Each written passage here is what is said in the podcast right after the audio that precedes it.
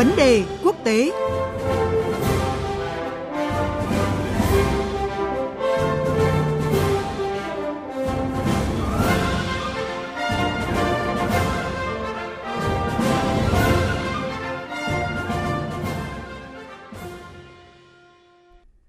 vị và các bạn đang theo dõi Thời sự đồng hành sáng phát sóng trên kênh VOV1 Đài Tiếng Nói Việt Nam. Bây giờ là 7 giờ 55 phút và chúng ta đang đến với chuyên mục Vấn đề quốc tế với phần trình bày của biên tập viên Quỳnh Hoa. Thưa quý vị và các bạn, căng thẳng thương mại Mỹ-Trung tiếp tục bị đẩy lên nấc thang mới khi cả Mỹ và Trung Quốc đều áp thuế bổ sung lên hàng hóa của nhau kể từ ngày 1 tháng 9 vừa qua. Đây được xem là cơn bão thuế quan mới nhất giữa hai nền kinh tế hàng đầu thế giới kể từ sau đợt đình chiến thương mại hồi cuối tháng 6. Mức độ gay gắt và trực diện của đợt áp thuế này có thể tiếp tục châm ngòi cho những biện pháp ăn miếng trả miếng quyết liệt hơn nữa, khiến xung đột thương mại dai dẳng suốt một năm qua giữa hai nước càng đi vào ngõ hẹp.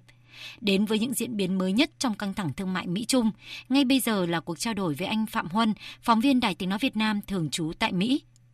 Xin chào anh Phạm Huân ạ. Vâng, xin chào biên tập viên Quỳnh Hoa và thính giả của Đài Tiếng Nói Việt Nam. Thưa anh, căng thẳng thương mại giữa Mỹ và Trung Quốc tiếp tục đẩy lên nấc thang mới khi cả hai nước đều tiến hành các biện pháp trả đũa thuế quan. Theo anh thì vì sao nước Mỹ tiếp tục áp thuế bổ sung lên hàng hóa nhập khẩu từ Trung Quốc ạ? Nếu dựa trên một loạt các tuyên bố trên Twitter của Tổng thống Donald Trump gần đây thì có thể hiểu rằng là Mỹ tiếp tục áp thuế bổ sung đối với hàng hóa Trung Quốc nhằm trả đũa việc Trung Quốc áp thuế đối với 75 tỷ đô la hàng hóa nhập khẩu của Mỹ. Ngày 23 tháng 8 thì Tổng thống Trump công bố mức thuế mới từ 25 lên 30% đối với 250 tỷ đô la hàng nhập khẩu từ Trung Quốc sẽ có hiệu lực từ ngày 1 tháng 10 và tăng từ 10 đến 15% trên 300 tỷ hàng nhập khẩu, có hiệu lực tùy theo mặt hàng và có nghĩa là gần như tất cả hàng nhập khẩu từ Trung Quốc sẽ bị đóng thuế. Việc Mỹ tăng thuế đối với Trung Quốc trước hết là nhằm gây sức ép trong đàm phán thương mại mà hiện giờ thì vẫn đang tiếp tục bế tắc. Tổng thống Trump từng cho rằng là Trung Quốc đang tìm cách trì hoãn đàm phán cho tới sau cuộc bầu cử tổng thống Mỹ năm 2020 với hy vọng sẽ có thể đàm phán với một tổng thống Mỹ thuộc Đảng Dân Chủ, từ đó thì sẽ dễ dàng thương lượng về một thỏa thuận thương mại. Trong cái bối cảnh cuộc chạy đua và Nhà Trắng đang sắp tới cái giai đoạn gấp rút thì Tổng thống Trump sẽ tìm mọi cách để buộc Trung Quốc đi tới một thỏa thuận với chính quyền của ông với một số những bộ có lợi cho Mỹ. Và cái cách tốt nhất theo quan điểm của ông Trump đó là đánh thuế đối với mặt hàng nhập khẩu của Trung Quốc.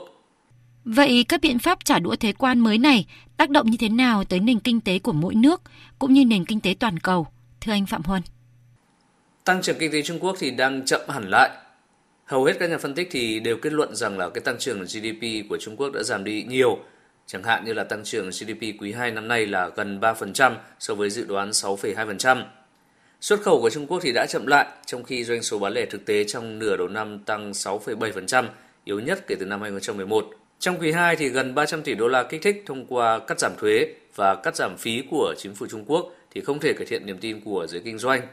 Trong khi đó thì về phía Mỹ, công ty JP Morgan của Mỹ thì ước tính rằng là cái đợt thuế quan mới nhất của Washington thì sẽ khiến các hộ gia đình Mỹ mất trung bình 1.000 đô la một năm. Hơn 160 tập đoàn công nghiệp thì đã lên án cái đợt thuế quan mới của Mỹ đối với Trung Quốc cũng như là cái sự leo thang của chiến thương mại. Văn phòng ngân sách Quốc hội Mỹ hồi tháng 8 thì cho biết rằng là đến năm 2020, thuế quan và cuộc chiến thương mại Mỹ-Trung thì sẽ làm giảm tổng sản phẩm quốc nội thực tế của Washington xuống khoảng 0,3%. Đồng thời giảm thu nhập trung bình của các hộ gia đình Mỹ xuống khoảng 580 đô la. Chiến tranh thương mại Mỹ-Trung thì đang phủ bóng đen lên kinh tế thế giới và những dấu hiệu cảnh báo về nguy cơ suy thoái thì đã bắt đầu xuất hiện trên các thị trường tài chính. Suy thoái thì không tạo ra mối đe dọa ngay lập tức đối với các nền kinh tế lớn nhất châu Á, dù tốc độ phát triển của họ cũng đang chậm lại. Tuy nhiên thì một số nền kinh tế nhỏ ở khu vực, trong đó có cả Hồng Kông và Singapore thì chắc chắn sẽ gặp rủi ro như theo các chuyên gia nhận định. Ở trên thực tế thì Mỹ và Trung Quốc đã không ngừng phát đi tín hiệu sẽ nối lại đàm phán tại Washington trong tháng 9 này. Vậy thì cơn bão thuế quan này sẽ đặt ra những thách thức gì cho việc đạt được thỏa thuận thương mại giữa hai nước? Thưa anh Phạm Huân. Thông thường thì sau khi Mỹ tuyên bố áp thuế bổ sung đối với hàng hóa Trung Quốc thì Bắc Kinh sẽ sớm đưa ra đòn trả đũa tương ứng với thời gian bắt đầu áp dụng giống như phía Mỹ. Tuy nhiên, theo tờ tin nhanh tài chính ngày 30 tháng 8, khi được hỏi về việc Trung Quốc có dự định đưa ra biện pháp trả đũa tương ứng hay không, vào hôm 29 tháng 8, thì người phát ngôn Bộ Thương mại Trung Quốc Cao Phong chỉ nói rằng là Bắc Kinh có đầy đủ các biện pháp trả đũa. Chắc chắn là các biện pháp đáp trả thuế quan giữa Mỹ và Trung Quốc thì sẽ có ảnh hưởng tới cái cuộc đàm phán thương mại Mỹ-Trung trong tháng 9 tới. Có thể nói rằng là hai bên sẽ không thể ngay lập tức đạt được một cái thỏa thuận thương mại trong vòng đàm phán này.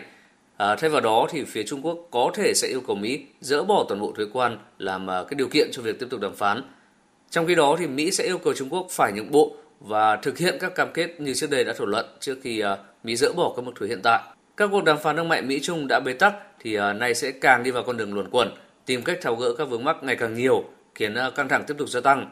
Trung Quốc và Mỹ thì sẽ không dễ dàng nhượng bộ lẫn nhau, hoặc nếu có thì chỉ mang tính tạm thời.